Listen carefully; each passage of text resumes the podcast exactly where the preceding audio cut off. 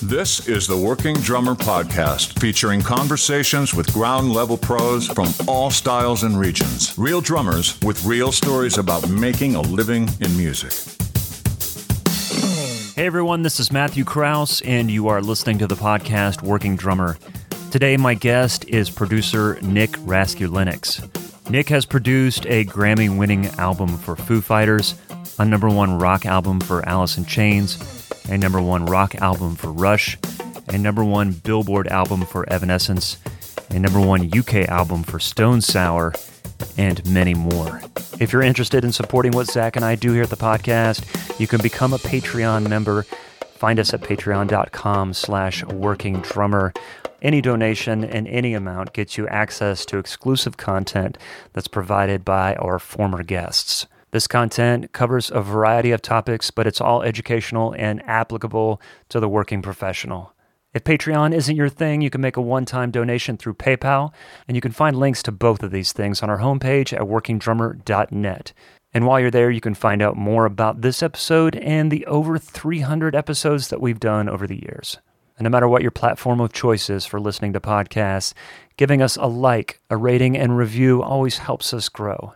So you'd think that after eight years of doing this podcast, that one thing I've learned is people are more approachable than you realize. And Nick Raskulinecz should be no different. And yet, when I saw him in person, the idea of approaching him just seemed out of my comfort zone. But thanks to my friend Chad Patesnick for making the introduction between Nick and I at the Music City Drum Show. So thanks so much to Chad for making that introduction and uh, this opportunity to speak with someone that I've known about for a really long time. Obviously, has worked with Rush and Foo Fighters and so many others. And Nick was just as transparent and sweet and open to speaking as you could ever wish for.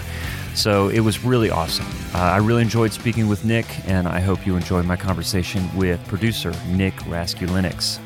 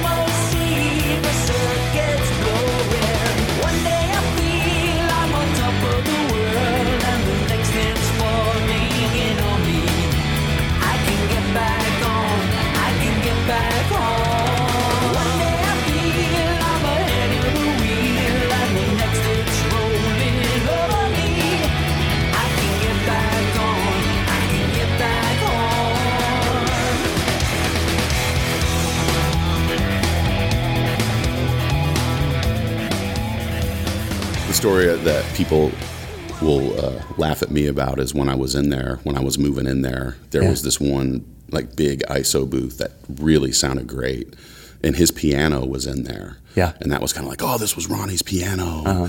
Isn't this great? You're gonna have this, and I was kind of looking at it and looking at the room. I was like, man. This would be a great room to record guitars in, like amps and stuff. I was like, "Can you get that piano out of here?" and they were just like, it, it, was like, oh my God, are you serious? I'm like, yeah, I'm not going to fucking use that thing. It's yeah. like, I'm going to use this room for other stuff. And yeah, the next day I came in and it was gone. They put it in storage. That's amazing.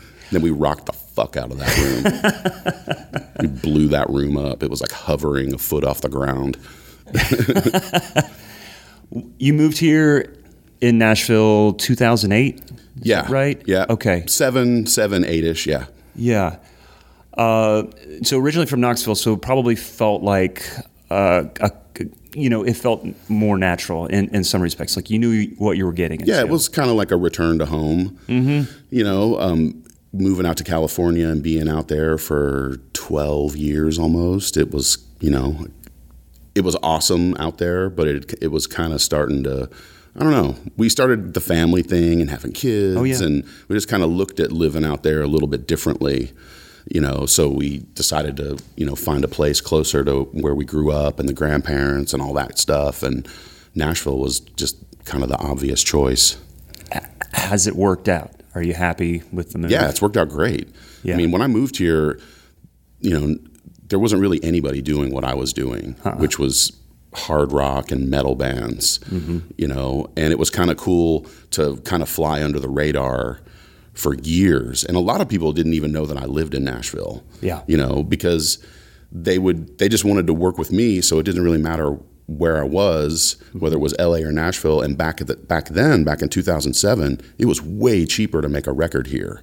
Right. So that was kind of an incentive, you know, hey, you guys can go to LA and spend this amount of money because this is what it costs to do a record out there, or you can come to Nashville where everything is cheaper. And the tech know. is here still. Yeah, and everything's here. There's great studios. Yeah. You know, so, you know, when I first came here, that was a big concern because I was working in LA all the time, you know, and had kind of found five or six rooms that I really liked. So I would just kind of pogo around those rooms and make records in those rooms. So the thought of coming to Nashville was like, oh, my, what am I going to do for a studio? You know, I knew there were studios here, Sure. but it's also a very different recording mindset between recording rock records in LA and recording, you know, country based records in Nashville What is that? it's just a different you know there's a different energy there's it's a different sound you know Yeah. big rock drums don't sound like you know drums on a taylor swift record or you know a keith urban album or any of those types of records it's just two different styles Sure. you know so i wanted to find a studio that was kind of familiar as far as gear wise and like drum room wise and you know elements like that. And I um when I came I came to visit just to like look at studios for a weekend, and I went to Blackbird, and immediately I was like, oh great, this is this is kind this is kind of like an LA studio. You know, it's got big rooms and there's all the microphones and the gear, and I met the owner John McBride, and we immediately you know became friends and you know hit it off, and we had very much the same mindset of recording. You know, which I think was kind of refreshing to him too, because you know, it was I was different. I was kind of coming into town with a whole different a whole different game than what was happening. I recorded six or seven records there: Stone Sour and Evanescence and Rush and the Ghost album. You know, just the few that I can remember right now. I remember the Clockwork Angels kit set up in that big Yeah. room.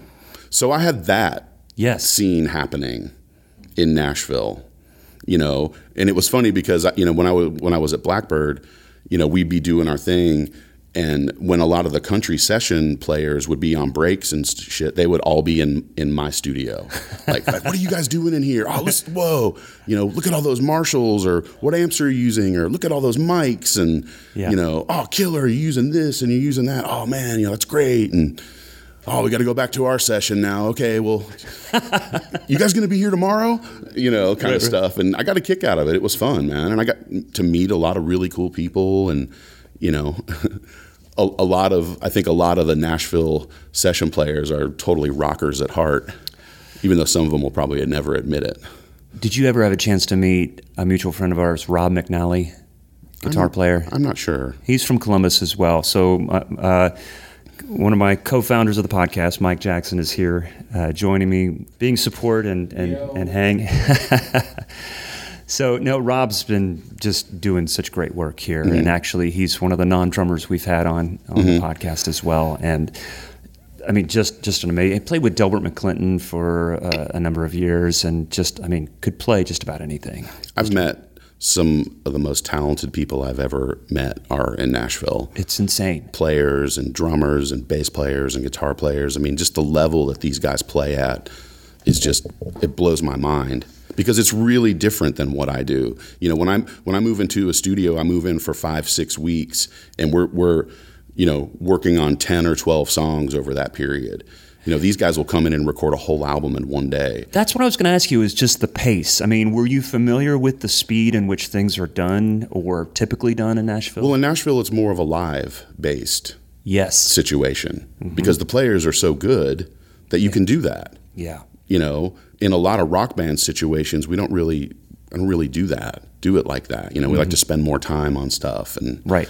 You know, maybe focus in on things maybe a little bit more. You know, and you know, a lot of the players in rock bands they just don't play like that. So they just it's not you know feasible or fair to try to really compare the two Sure. or you know put one up against the other because it really is two different it, it really is two different things you know but but both with great results at the end Of course. you know Are you spending time in pre-production with the bands that you're producing? yeah always it always starts with that you know Okay. usually a week Gotcha. or more depending on how many songs and how long it takes Yeah.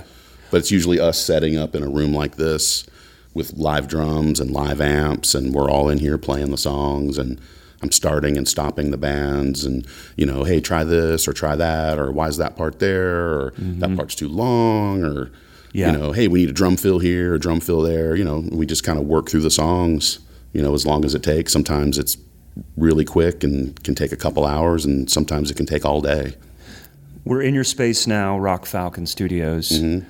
You're working on a project with a band from New Zealand. Yeah, I'm working with a band called Black Smoke Trigger from New Zealand, and they're kind of a new up and coming band. Yeah. you know, around that area, and they're gonna they want to really want to try to break out into the rest of the world.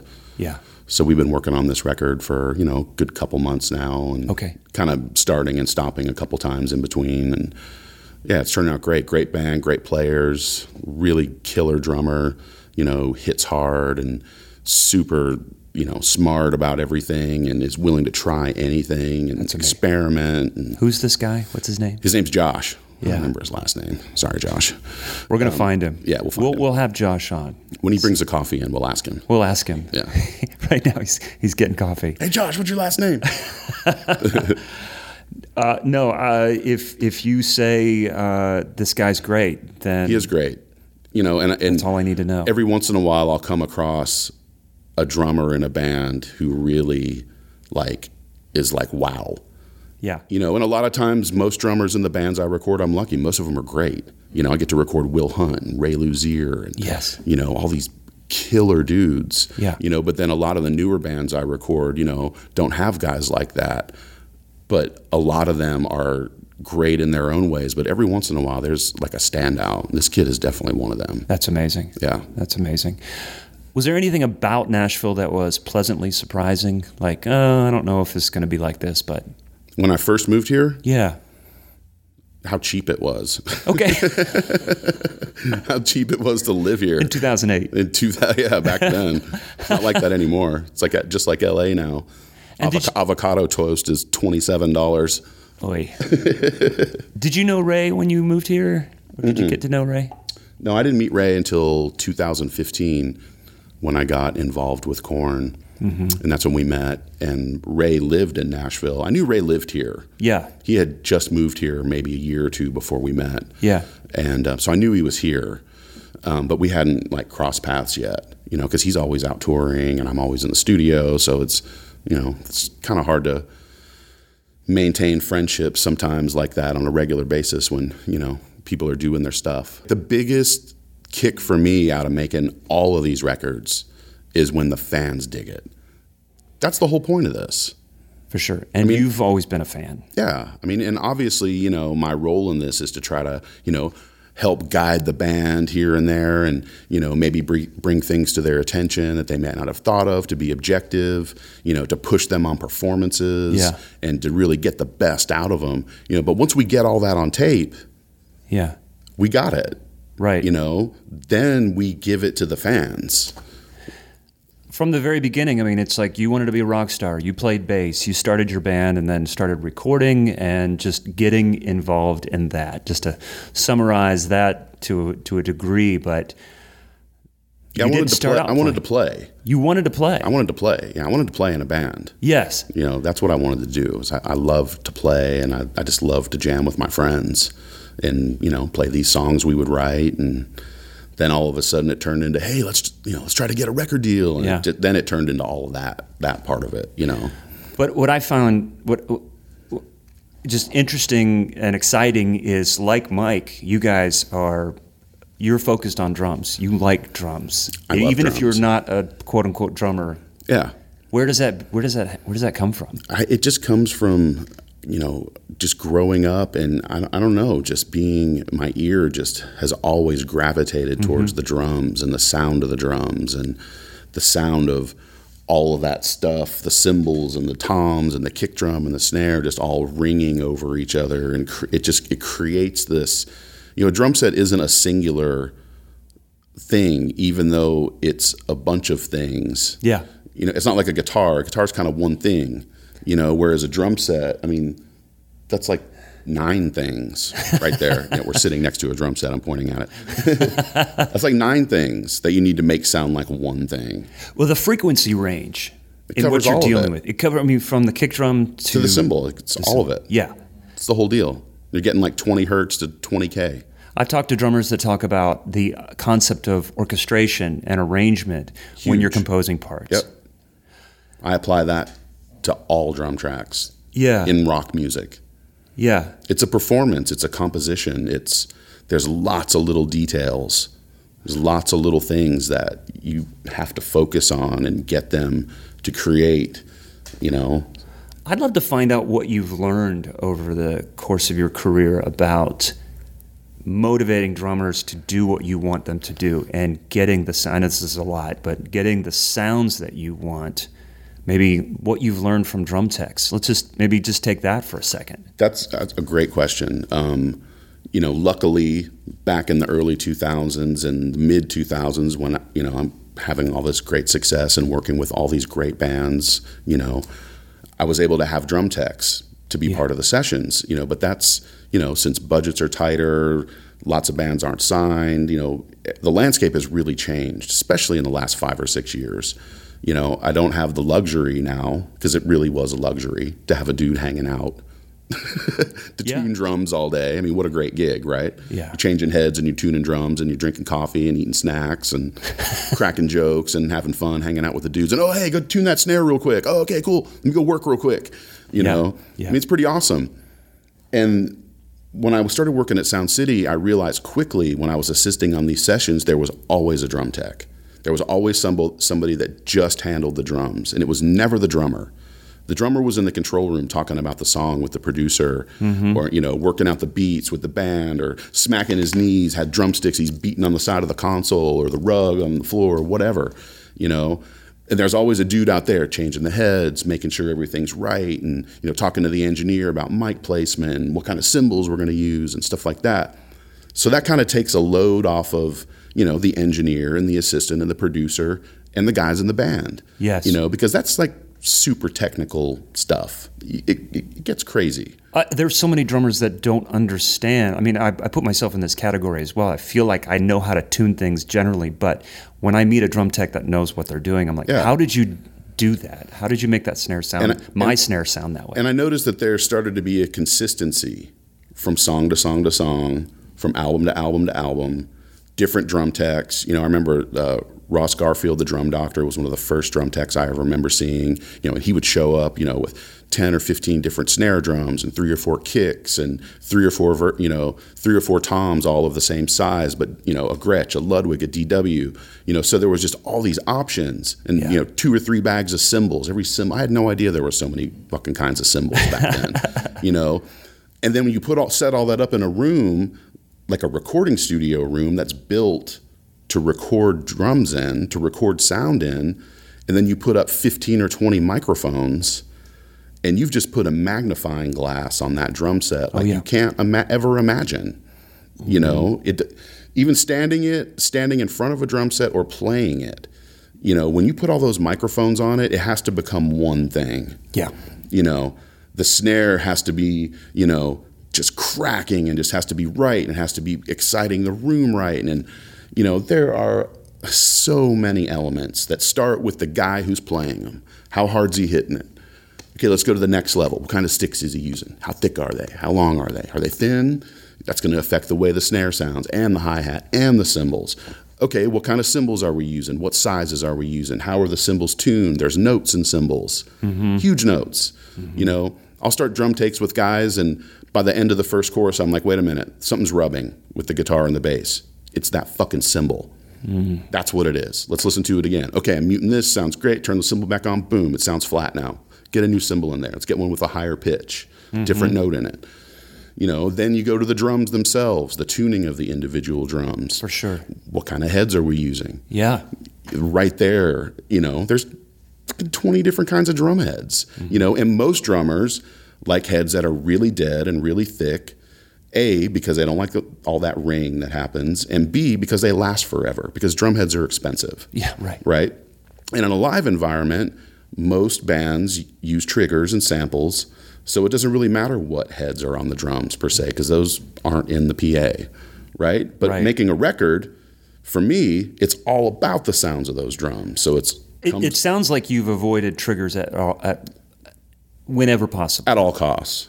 You know, sometimes when you get to the mix, you got to put it on there. You got to Mm-hmm. you got to you got to give the kick and the snare, maybe the toms a little bit of love.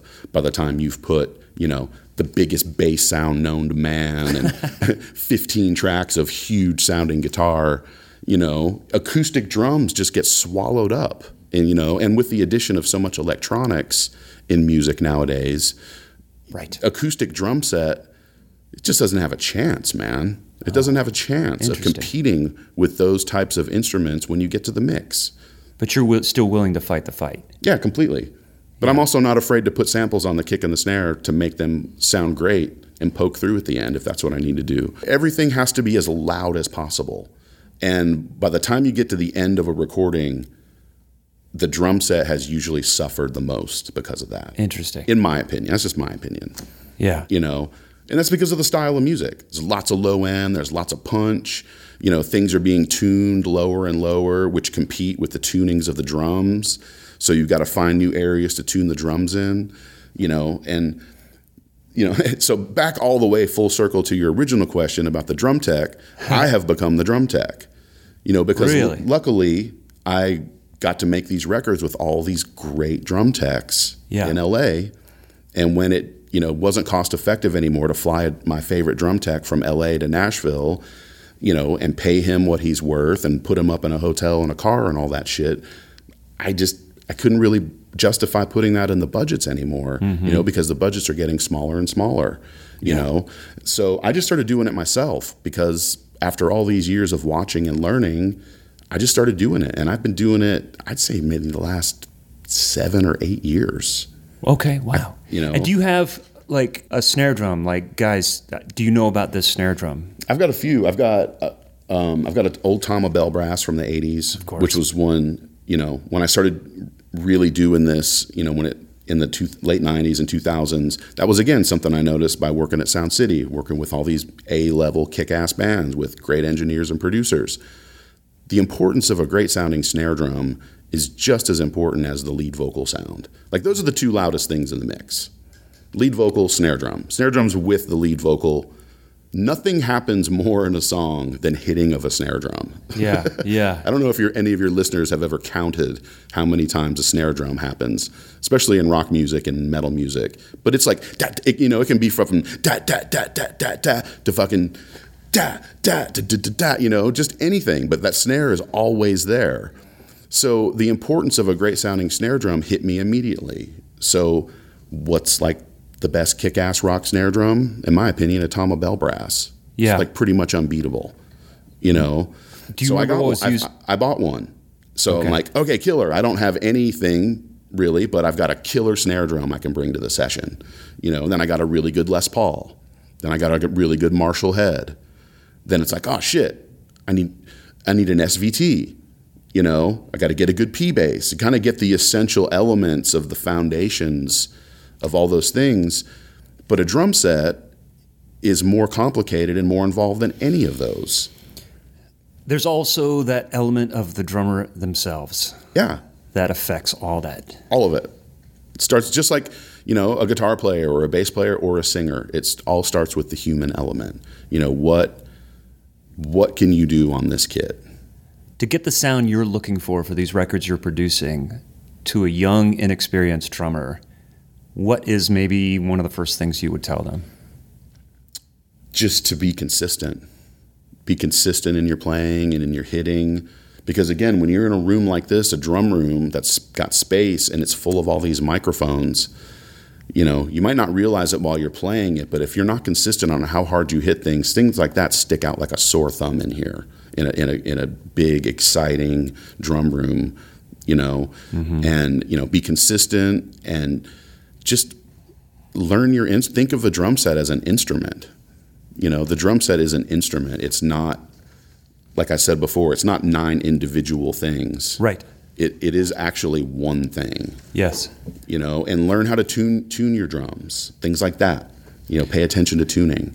If only there was a device that could teach us these things, like a computer of some sort. Yeah, I think there is. And you know, and back to the drum thing, you know, I've got four or five drum sets. I've got ten or twelve snares.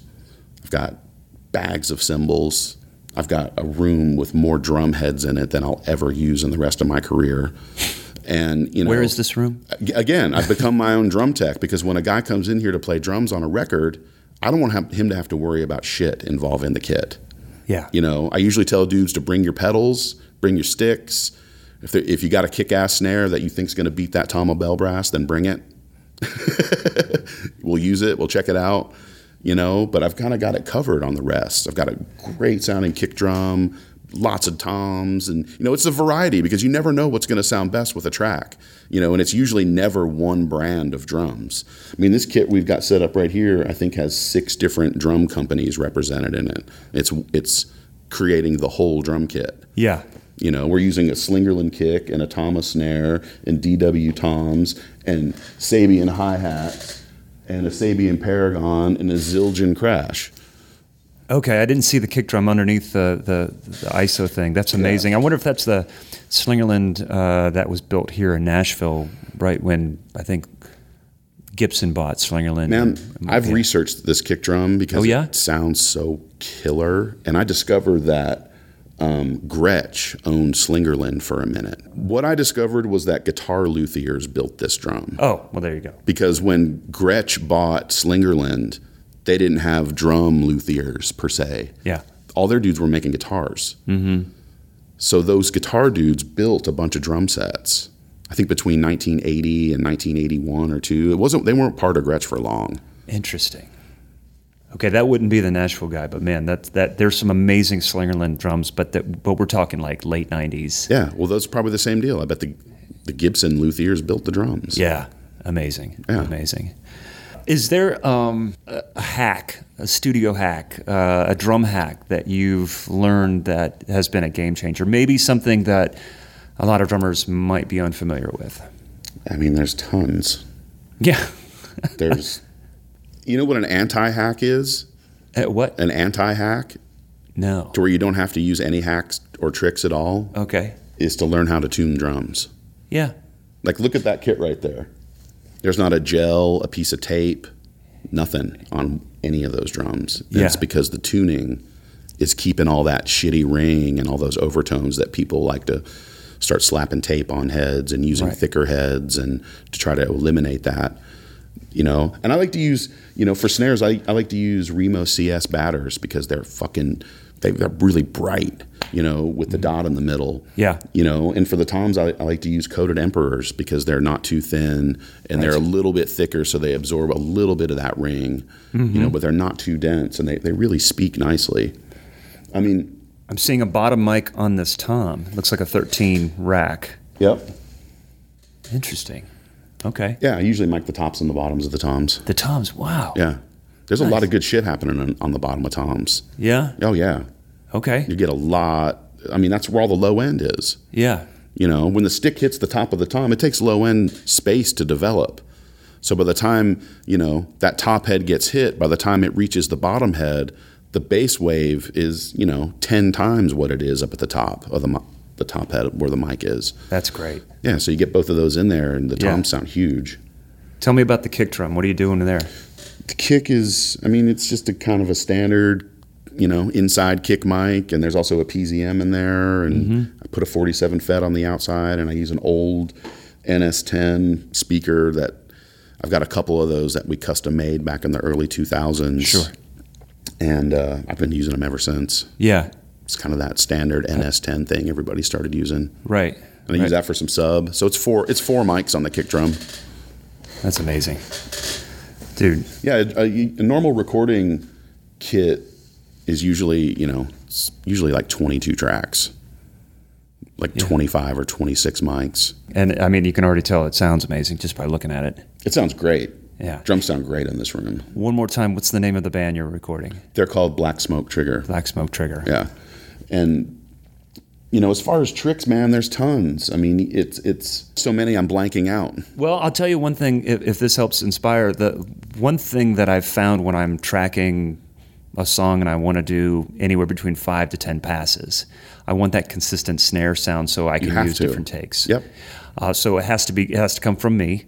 But also, if I'm rim shotting, I want to make sure that that snare stays in tune. So I use uh, these lug locks, these little nylon plastic Yep. things, right around about the three or four lugs, so it doesn't detune. Especially if it's an older snare drum that is susceptible Mm-hmm. to that. So that's an example of, of, a, of a hack that's worked really well for me Yeah. without having to worry about tuning and matching. Because you have talked about working with drum techs that find that snare tone and make sure it's consistent throughout the, all the takes. Well, that's what I do as a drum tech. I come out here after every single take Oh, and wow. tune the snare. You know, and I'm tuning, and also I get I get a little bit of an advantage too because I'm in there listening to the song through the speaker, so I can hear the, the scratch, bass, and guitars. So I know what the notes of the songs are. I can hear the key, so I can get the you know the key of the song, the the main note of the song in my head, and walk out here and tune the snare drum to that note. Mm-hmm. And I'll walk out here after every take. I'll stop drummers in the middle of takes. You know, if we've lost the tuning by the first chorus, why am I going to let this dude play for three more minutes on shit I know I'm not going to use? Yeah. Because the snare's tune, the snare just went south. You know, all of a sudden it went from crack, crack to dong, dong. You know, Yeah. that happens constantly. Yeah. I mean, when I'm tracking drums, I'll probably get 10,000 steps a day just walking back and forth from fucking control room to the drum set, you know, and leaning over the dude. You know, I've got, like, look right there. There's, what do you see on that little wooden thing? Yeah. The, tuning keys and There's three of them. I have three different ones because I use three different. Tu- oh, no, no. Giving you all my secrets. I tune all the drums with different keys because they all feel different. Yeah, the, one of the keys you have is like a high tension key that's used a lot in marching. I, I love those because you can just spin them real fast and I change use it. those for the. I use that key just for the snare drum. Because the way that and and you know this quick spinning thing is kick ass, but I mean the, the tuning these drums when I get it relatively up to the pitch that I want, it's it's all about the feel. Like once I get those lugs to a certain spot, I don't think I'm ever tuning that full 360 from that point forward. It's little teeny turns. Mm-hmm. And I've got my own method of which lugs I'm doing. And like sometimes I'll change a head on the snare drum in the middle of a song and I'll tune it and I won't even hit it before I go in there and we press record. And most of the time, it's exactly how I want it because it, like half of this is using my ears, and the other half of it is using a feel. Right. And that other DW one, that little one, I use just for the toms because the, of the way that it feels, and it and because it's smaller and it's got a smaller turn ratio. Like that's usually three or four spins, which is equal to one of those big marching key spins. Oh, right. So I've got my own like thing that I do that I've come up with over the years. So, like in the middle of a song, like literally, like you got one take, one part of the song would have one head on the snare, and the and Yeah. Oh yeah, with drummers like Ray Luzier and Will Hunt, Ray Luzier will wipe out a brand new snare head before you get to the bridge of a song. Oh, yeah. So we will stop and I will put a new head on and we'll go back to the first chorus. All right, dude, we're gonna start it from the second chorus. We're punching in on the bridge. Boom. Some not not every time it works perfect. Oh shit, hold on a sec, I gotta come back out there. I was it's a little too low or it's a little too high. I mean, and, you know, when you get comfortable enough with a drum set like that, you have the abilities to pretty much move around and do anything that you want. Mm-hmm. Like for example, this band, the New Zealand band where we were just talking about, we tracked all the drums a few months ago, and then they went back to New Zealand. And during the course of those few months, it was like, hey man, I think maybe there's a couple drum tracks you can beat Oh, you know, and there's a couple fills I think we need to redo and stuff like that. You know, so a couple of the songs we just completely redid and we matched the drum sound from the previous session Oh, almost wow. exactly. Good lord. But then there were a couple songs where it's like I just wanted him to redo a fill. yeah. So we just punched into them. Are you keeping track of settings and all that stuff? Yeah, I've got a great engineer. My engineer Nathan Yarborough, he handles all of the technical side of documenting everything and Okay. you know hooking everything up and dialing in the sounds and you know kind of getting getting it to where he knows that I like it. Because a lot of the times I'm in here with the drums. I can't be in two places. I can't be out here tuning the drums and changing heads and shit, and in there getting all the levels and shit at the same time. You know, I'd love to talk about what people's understanding of what a producer does and some of the misconceptions. Like, how, what is your definition of being a producer? Because a lot of people are thinking, "Oh, he's in, he's engineering, he's in, he's in the control room pushing the dials." No, that's that's. I mean, it can be I do that too. for sure. You know, being you know an engineer and a producer guy like Yeah. I am, I can do both. But Yeah. it's a lot of responsibility. Right. So for me, I love to have an engineer in the room who can handle all the engineering stuff, so that I can work with the band on the songs. To me, that's what a producer does. A producer works with the band, with the songs, with the arrangement, with the melodies, with the lyrics, with everything. You're like the fifth or sixth member. Exactly. You join the band. Yeah. You know, the engineers and the assistants and the drum techs don't join the band. They're not on the song level. Mm-hmm. It's more of a technical level, mm-hmm. right? Because it's huge. Right. 22 microphones, live microphones in a room, all hooked up to mic pre's, all, you know, with various inserts on the channels, various, you know, compression and EQ. There's lots of phase issues depending on where you put the mics. Mm-hmm. I mean, it is a massive, massive job, massive responsibility. It's not like hooking up fucking EZdrummer and hooking up your MIDI controller and picking a drum set and being like, boom, I got drums, let's record. Yeah. Right. We Right. spend six or seven or eight hours or a whole day just getting the sound before we've recorded anything, Yeah. getting where they're going to be in the room, you know. And a lot of producers don't want to fuck with that at all. I've seen. I remember producers at Sound City. They they could care less what the drums sounded like. They just want the song. It's all about the song, you know. And then there's some producers who got really into the sound and cared about what the snare was and what the sticks were and what kind of pedals are you using, you know. And a lot of producers don't. So it, it, it you know, it kind of can you can kind of float around both, you know. I, I kind of like to float around both.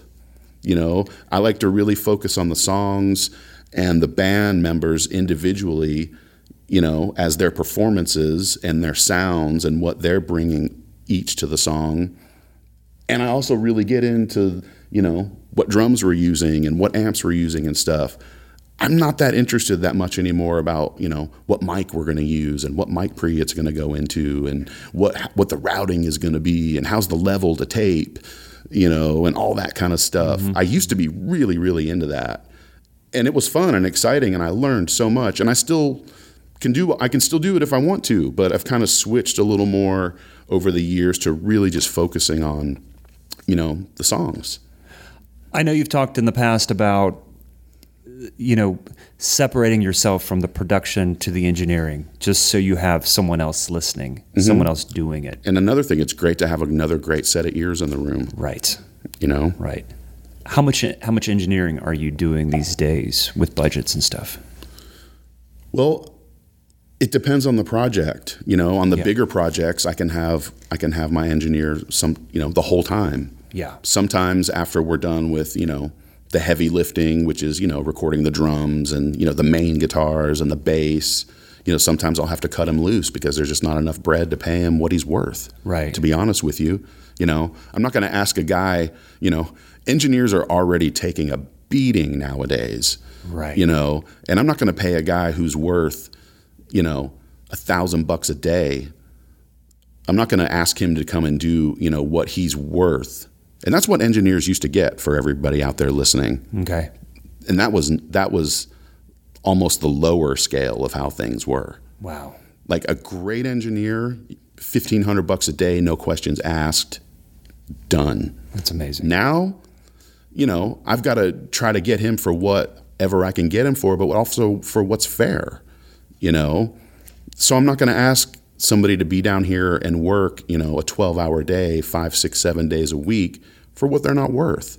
You know, so unfortunately, I'll have to go up to a certain point sometimes, and then I'll have to cut him loose. You know, and I'll just do everything else, you know, myself the rest of the time. Yeah. You know, which is usually you know overdubs and vocals and you know, it's not crazy heavy engineering. You know, I'm not setting up 22 mics at one time to record a guitar amp. You know, I'm setting up a couple, a few. You know, so it's fine. It doesn't take my attention away from the bigger picture, which is the mm-hmm. record itself. Sure. You know, and that really is to summarize that whole thing. I don't want to take myself away from the from the big picture and get caught up on little little teeny minutia details. Right. You know. It, it, it feels like you're you're keeping a pace. You're keeping the band engaged Yeah. in the process. Yeah, absolutely. Absolutely. Taking on responsibilities so that they can concentrate on the music.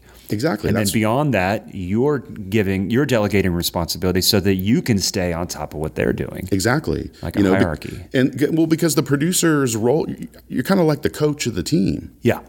You know, the record label is owns the team, and they hired you to coach the team and go fucking win the bring the trophy home. Yeah. That's what we're doing here. Yeah. I'm the team leader. The band is the team, but I'm the coach. Yeah. You know, and as the coach, I've got my assistant coaches. You know, and we're we're doing this together. You know, that that's what that's how I look at this. If a band tracks me down and they want to work with me, you know, then I owe it to them to give that type of an experience back. You know, mm-hmm. if that's who I want to work, I want to work with bands that want to work with me. You know, I'm not going to go chase bands down. You know, No, but you kind of did once. I did once with Rush. Yeah. And that was totally one of those things that at that point in my career, I just, you know, I felt so confident that I could I could do it. yeah. That I could actually bring something to the table Uh-huh. for them. yeah. Never meeting them and knowing them or anything. But I guess I just had a I had the my balls were big enough at the point to fucking want to go for it and I did you know and initially they said they were like okay cool thanks for sending your stuff we're gonna you know we thanks but no thanks we've already got somebody and i was like oh that was crushed I was like oh But you were like, I'm going to just try. What, what, what, what's the worst? They can say no. yeah nothing to lose man Yeah. this whole this whole thing this whole career in the music industry which is the entertainment industry the entire thing is a crapshoot. Every bit of it every record every everything is a gamble. There is no for sure on any of it. Not one. No, but but but Nick, at the same time, your story of pursuing this project with Rush that you wanted, and say, I'm I'm just like, I'm I've got something to offer. They don't know who I am, but, but I've got something to offer. So I'm going to take a chance because this is what I want. And I think a lot of people just aren't taking enough time to figure out exactly what it is that they want. And I and I think the I want that you just said, I wanted Rush to be just on top of the world and just sounding like I, guess I just wanted to Rush to sound like what I the selfish selfish person in me. I wanted Rush to sound like what I wanted them to sound like Yeah. to be honest with you, you know. And when I met with them and we started talking, they were on the same page with me about it. I could, I could just tell by, my, you know, I could tell by their reaction to my reaction of what they were doing, like the demos and things that I heard, that they were just as excited, I think, as I was because we kind of immediately formed this chemistry where I was like, you know, the big thing for me was I just wanted to hear Rush be Rush again and Right. not try to assimilate into the music that was happening in 2007. You know, mm-hmm. I just wanted to hear certain things. And when I heard the demos, I heard them. I heard little specks of them here and there, and then the specks started to get bigger and bigger, and it started to come more into focus of like, fuck, this is almost it. You weren't afraid to interject. No, I had nothing to lose, man. I had nothing to lose. I flew up to Toronto and knocked on Geddy Lee's fucking front door and went into his house and sat and drank coffee with him and Alex, and we just started talking and we just hit it off, man. Uh-huh. And I, I really approached it as, you know, a producer would produce approach it. Yeah. Like I'd never heard really heard you guys before or, or whatever, you know.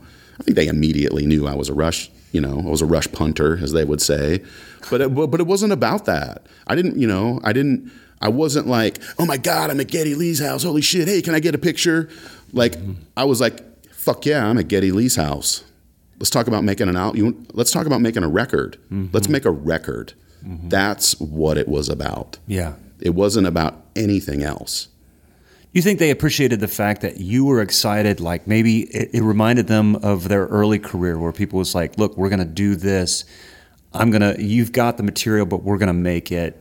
We're going to. I mean, you know, I, I honestly, man, and Yeah. I can't speak for them. Okay. You know, and I don't even want to try to speak for them, but I think that they your energy, your they got off on the fact that I was getting off on things. Okay. Maybe that they used to do or Mm-hmm. or would approach things kind of they saw that I would they saw my reactions to those things. Mm-hmm. And I think again, you have to ask them, but I think my reaction fueled that excitement for them to be like, "Oh fuck yeah. Yeah. Booge wants to fucking try this. Let's fucking try it. Hell yeah. you know, we're all high fiving in the control room when Neil's out there tracking drums, you know, because we talked about the track and it's like, hey man, you know, maybe on this take, try this, which is kind of an homage to this. And it's like, you know, well, you think I, I'm like, hell yeah, you should. That's what I want to fucking hear. Right. You know, the fill and the fade out of vital signs right at the end of the fade, which nobody can really hear, but everybody loves. Let's put that going into the chorus. Yeah. Something like that. Doesn't have Yeah. to be that exactly, but let's make it feel like that. Right. You know? I think what inspired that question for me was knowing that you were willing to go in and stop Neil and say, listen, and he's like, wait. His response to you is going, wait, no one's ever done this, but okay, I'll do it. And Geddy going, he, he's yeah, they reacted. Like. It was fun. It was, I think it was exciting too, and I think Neil loved that idea. Of, you know, because Neil, you know, I think there was there was a big wall around Neil in a lot of ways for whatever the reasons were. You know, he was obviously very very private, and I think that spilled over into the recording as well. You know, maybe people weren't didn't feel as you know maybe as maybe they were a little more hesitant than I was about mm-hmm. suggesting things or try this, try that, or hey, that was really good, but I think you can beat it. Let's do it one more time from the top. Type I think stuff. any established band, I, I mean, I've never had a problem with that, man. I've never had a problem with it. And at the time, I was working. You know, I had made two records with the Foo Fighters. Yeah. You know that were turned out great, and I was hanging out with Dave and Taylor a lot, and we were all about drums. I mean, the three of us together. th- It didn't matter if there were fucking guitars and bass and vocals in the song. It was all about the drums. So I had that whole thing behind me, and I was, you know, recording Stone Sour and recording all these bands that you know had great drummers, and I, it was just, I was just being a producer. You know, I really approached Rush as as just being a producer. You know, But, but it's like the fan thing too. It's like like you said, you the selfish part of you, I think, paid off because it's like uh, you wanted to hear certain things, and so that enthusiasm for that and what they were capable of, it's like a win-win. You know, Well- you said they fed off of it, and you're just like, Well, I think also a producer needs to be able to bring an objectivity to the band that the band just doesn't have. You can't have it. And especially when you're a band that's made a bunch of records. Right. If you've made five or six or seven or eight records, it's really easy for a band to kind of stray away and want to try new shit because they want to. No band wants to repeat itself. Mm-hmm. You know, but sometimes you get so deep in your career that you, you've strayed really far away from it right. you know, and you've kind of left your hardcore core fans kind of going, wait a minute, this isn't what I loved, not that much anymore. I'm still going to listen to it and I'm still going to support it, but when I go see them play, all I want to hear is the old songs, you know. I've got two quick questions about about this these two the two records that you did, Snakes and Arrows and Clockwork Angels. Um, do you feel like the ideas that you gave Neil for Snakes and Arrows was the inspiration for him for the first time ever to walk into the studio without prepared drum parts for Clockwork Angels? I think that that experience definitely contributed to that for sure. You know, and, and when we started Snakes and Arrows, it, it you know, it wasn't right out of the gate. You know, it you know kind of eased into it a little bit, but by the end of it, it was you know I was out in the room with him for every drum take. You mm-hmm. know, whether I said something or not. Mm-hmm. I was just out there fucking air drumming and air guitaring and air singing and walking around the room, pacing around the room with a drumstick, air drumming with him, you know. so I think, you know, when we were done with that record, man, there was such a comfort already, mm-hmm. you know, and but between the four of us that it was just when we picked up and started doing Clockwork Angels, it was almost like we never stopped, you know. Right. And it was like, I mean, I was so stoked when they called me and, and invited me back to do the, the next record. I mean, they could have gotten anybody, Yeah. anybody, any fucking producer would jump at the chance to produce Rush. Mm-hmm. You know, but they called me back again, which was amazing, and that made me even more determined to, to make Clockwork even better. Mm-hmm. Because I was involved in that one from the very beginning. Okay. I- when Snakes and Arrows was happening, they they already had about half the record by the time I got involved. And we went back and kind of worked on those songs, and then they put new songs together. Uh-huh. I think a perfect example of our energy together is the song Far Cry. Mm-hmm. Because that song didn't exist until I got in the picture. Really? And that was me pushing them for an up tempo rock song that was weird. Mm. Up tempo rock song with a big hook chorus, but also had some cool sideways rush with the da na na na na na na na na na na na na You know that whole section is what made it, and then the fucking swing, Right. The hemispheres chord was the. there you go. There's the homage right there. Yeah, exactly. That's going back to being Rush. So I think that song is a perfect example of of what the four of us did together. You know, Whose idea was it to do this the the stick click in Clockwork Angels? that was mm. that was one of my production ideas of of you know keeping a really live feel on that Yeah. song. You know, that song in particular, we wanted it to feel really live. And I just, you know, when I was out in the room with Neil and we were tracking the drums for that, he he did that stick click every, you know, he did it. He just did it. I didn't I didn't ask him to do it per se, but when he did it, I wouldn't let him mute it. And I wouldn't let him not do it again because I was like, "Oh, that's fucking awesome." Keeps the yeah, click click click keeps the energy up. Yeah. You know, that's you know, that's obviously something somebody would delete or cut at the mix. Uh, Oh, we don't want the stick clicks in there.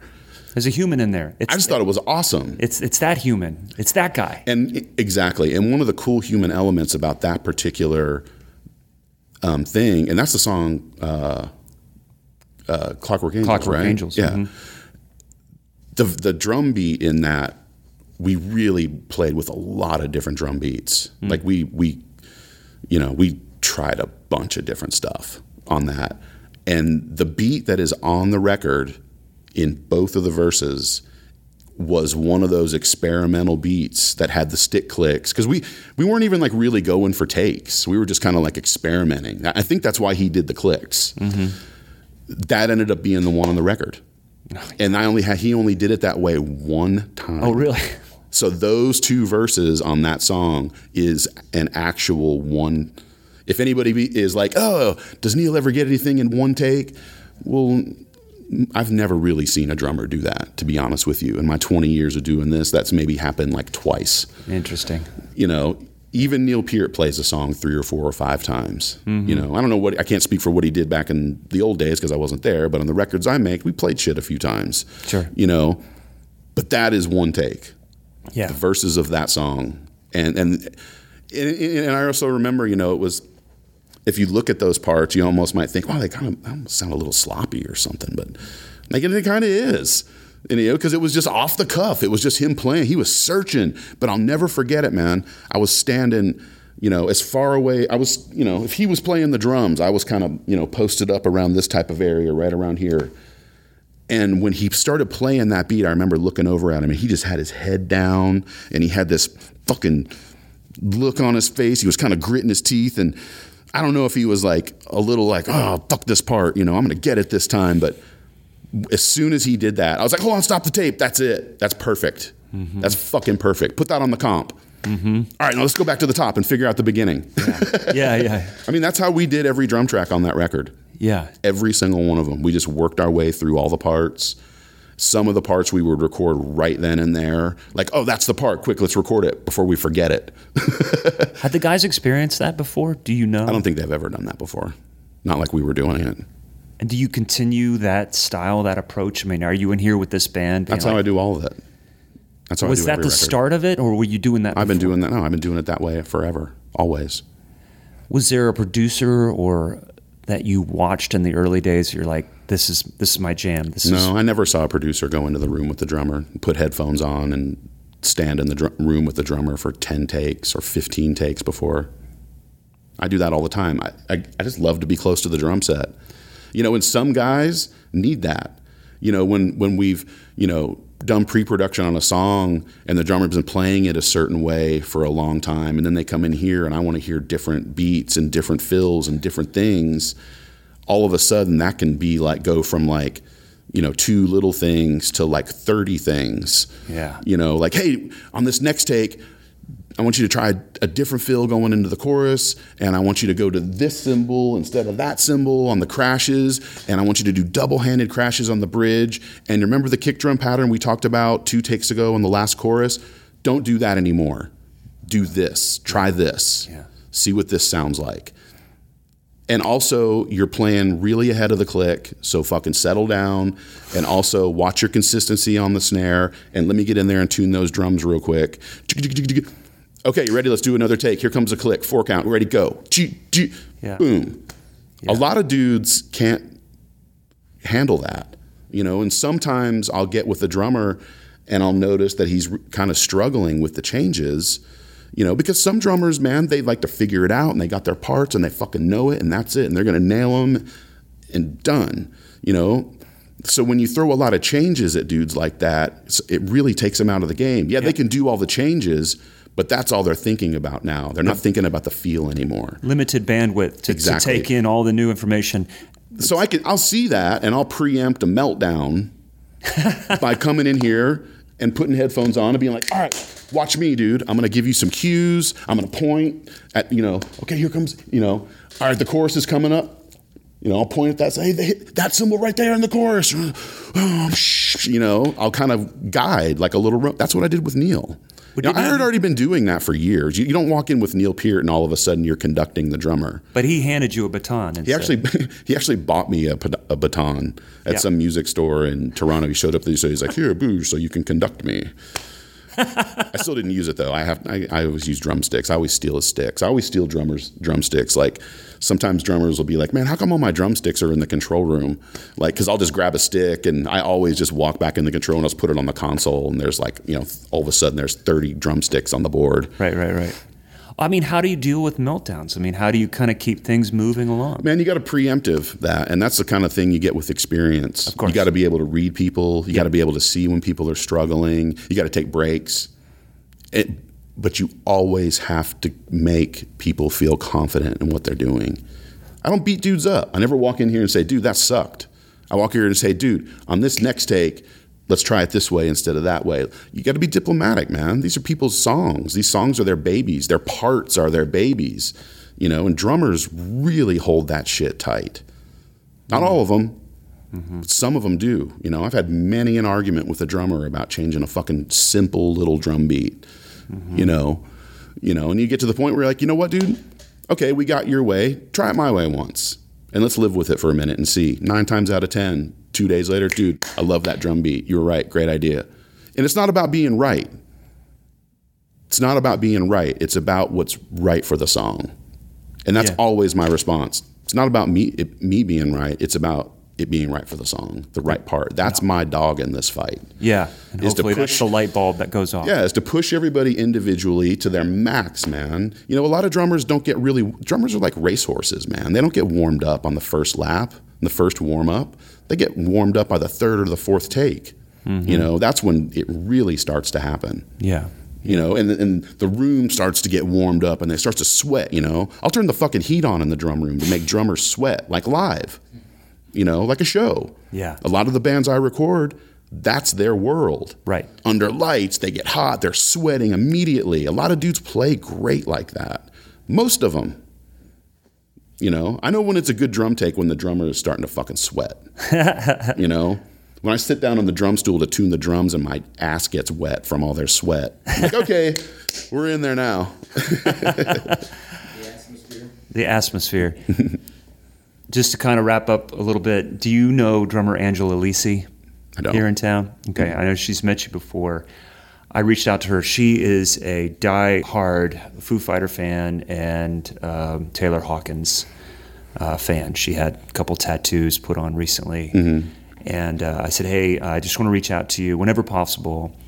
If uh, I know somebody that has an interest in my guest, I might reach out. So I reached out to Angela. I'm going to be speaking to Nick this week.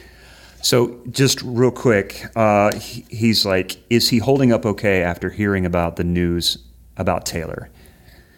Uh, it feels so recent and almost unbelievable. It's it's still unbelievable. It really is. I still I still can't believe it. I still think about him every day. You Yeah. know, it's you know, I had a cool thing with Taylor, you know. I was the first dude to record him fully on a Foo Fighters record. You know, every song. You. That's know, amazing. and then the record after that, we did it, and you know, and I got Taylor.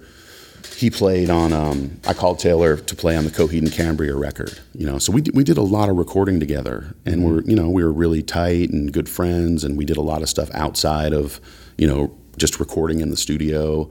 You know, a lot of times, if you know, f- friendships will transcend just making records Yeah. you become friends with people and you hang out with them and you do like normal regular people stuff instead of obsess over drum stuff in the studio and you know what's funny too is it's always kind of awkward in a weird way you get so comfortable with people in this environment then when you're out in like a fucking restaurant it's like how do you i don't know how to act When You we know? hang out with our families, the wives are just waiting for us to talk it's all inside jokes and you know music and gear and I'm really lucky that I got to spend that time with Taylor and all the time we did, you know, and you know, doing the Rush thing for the Hard Rock Hall, and That's right. you know, and getting to record that version of 2112 for the, the 2112 box set that we got to do. So we got got to do a lot of cool stuff together. But you know, being friends is was the best part about all of it.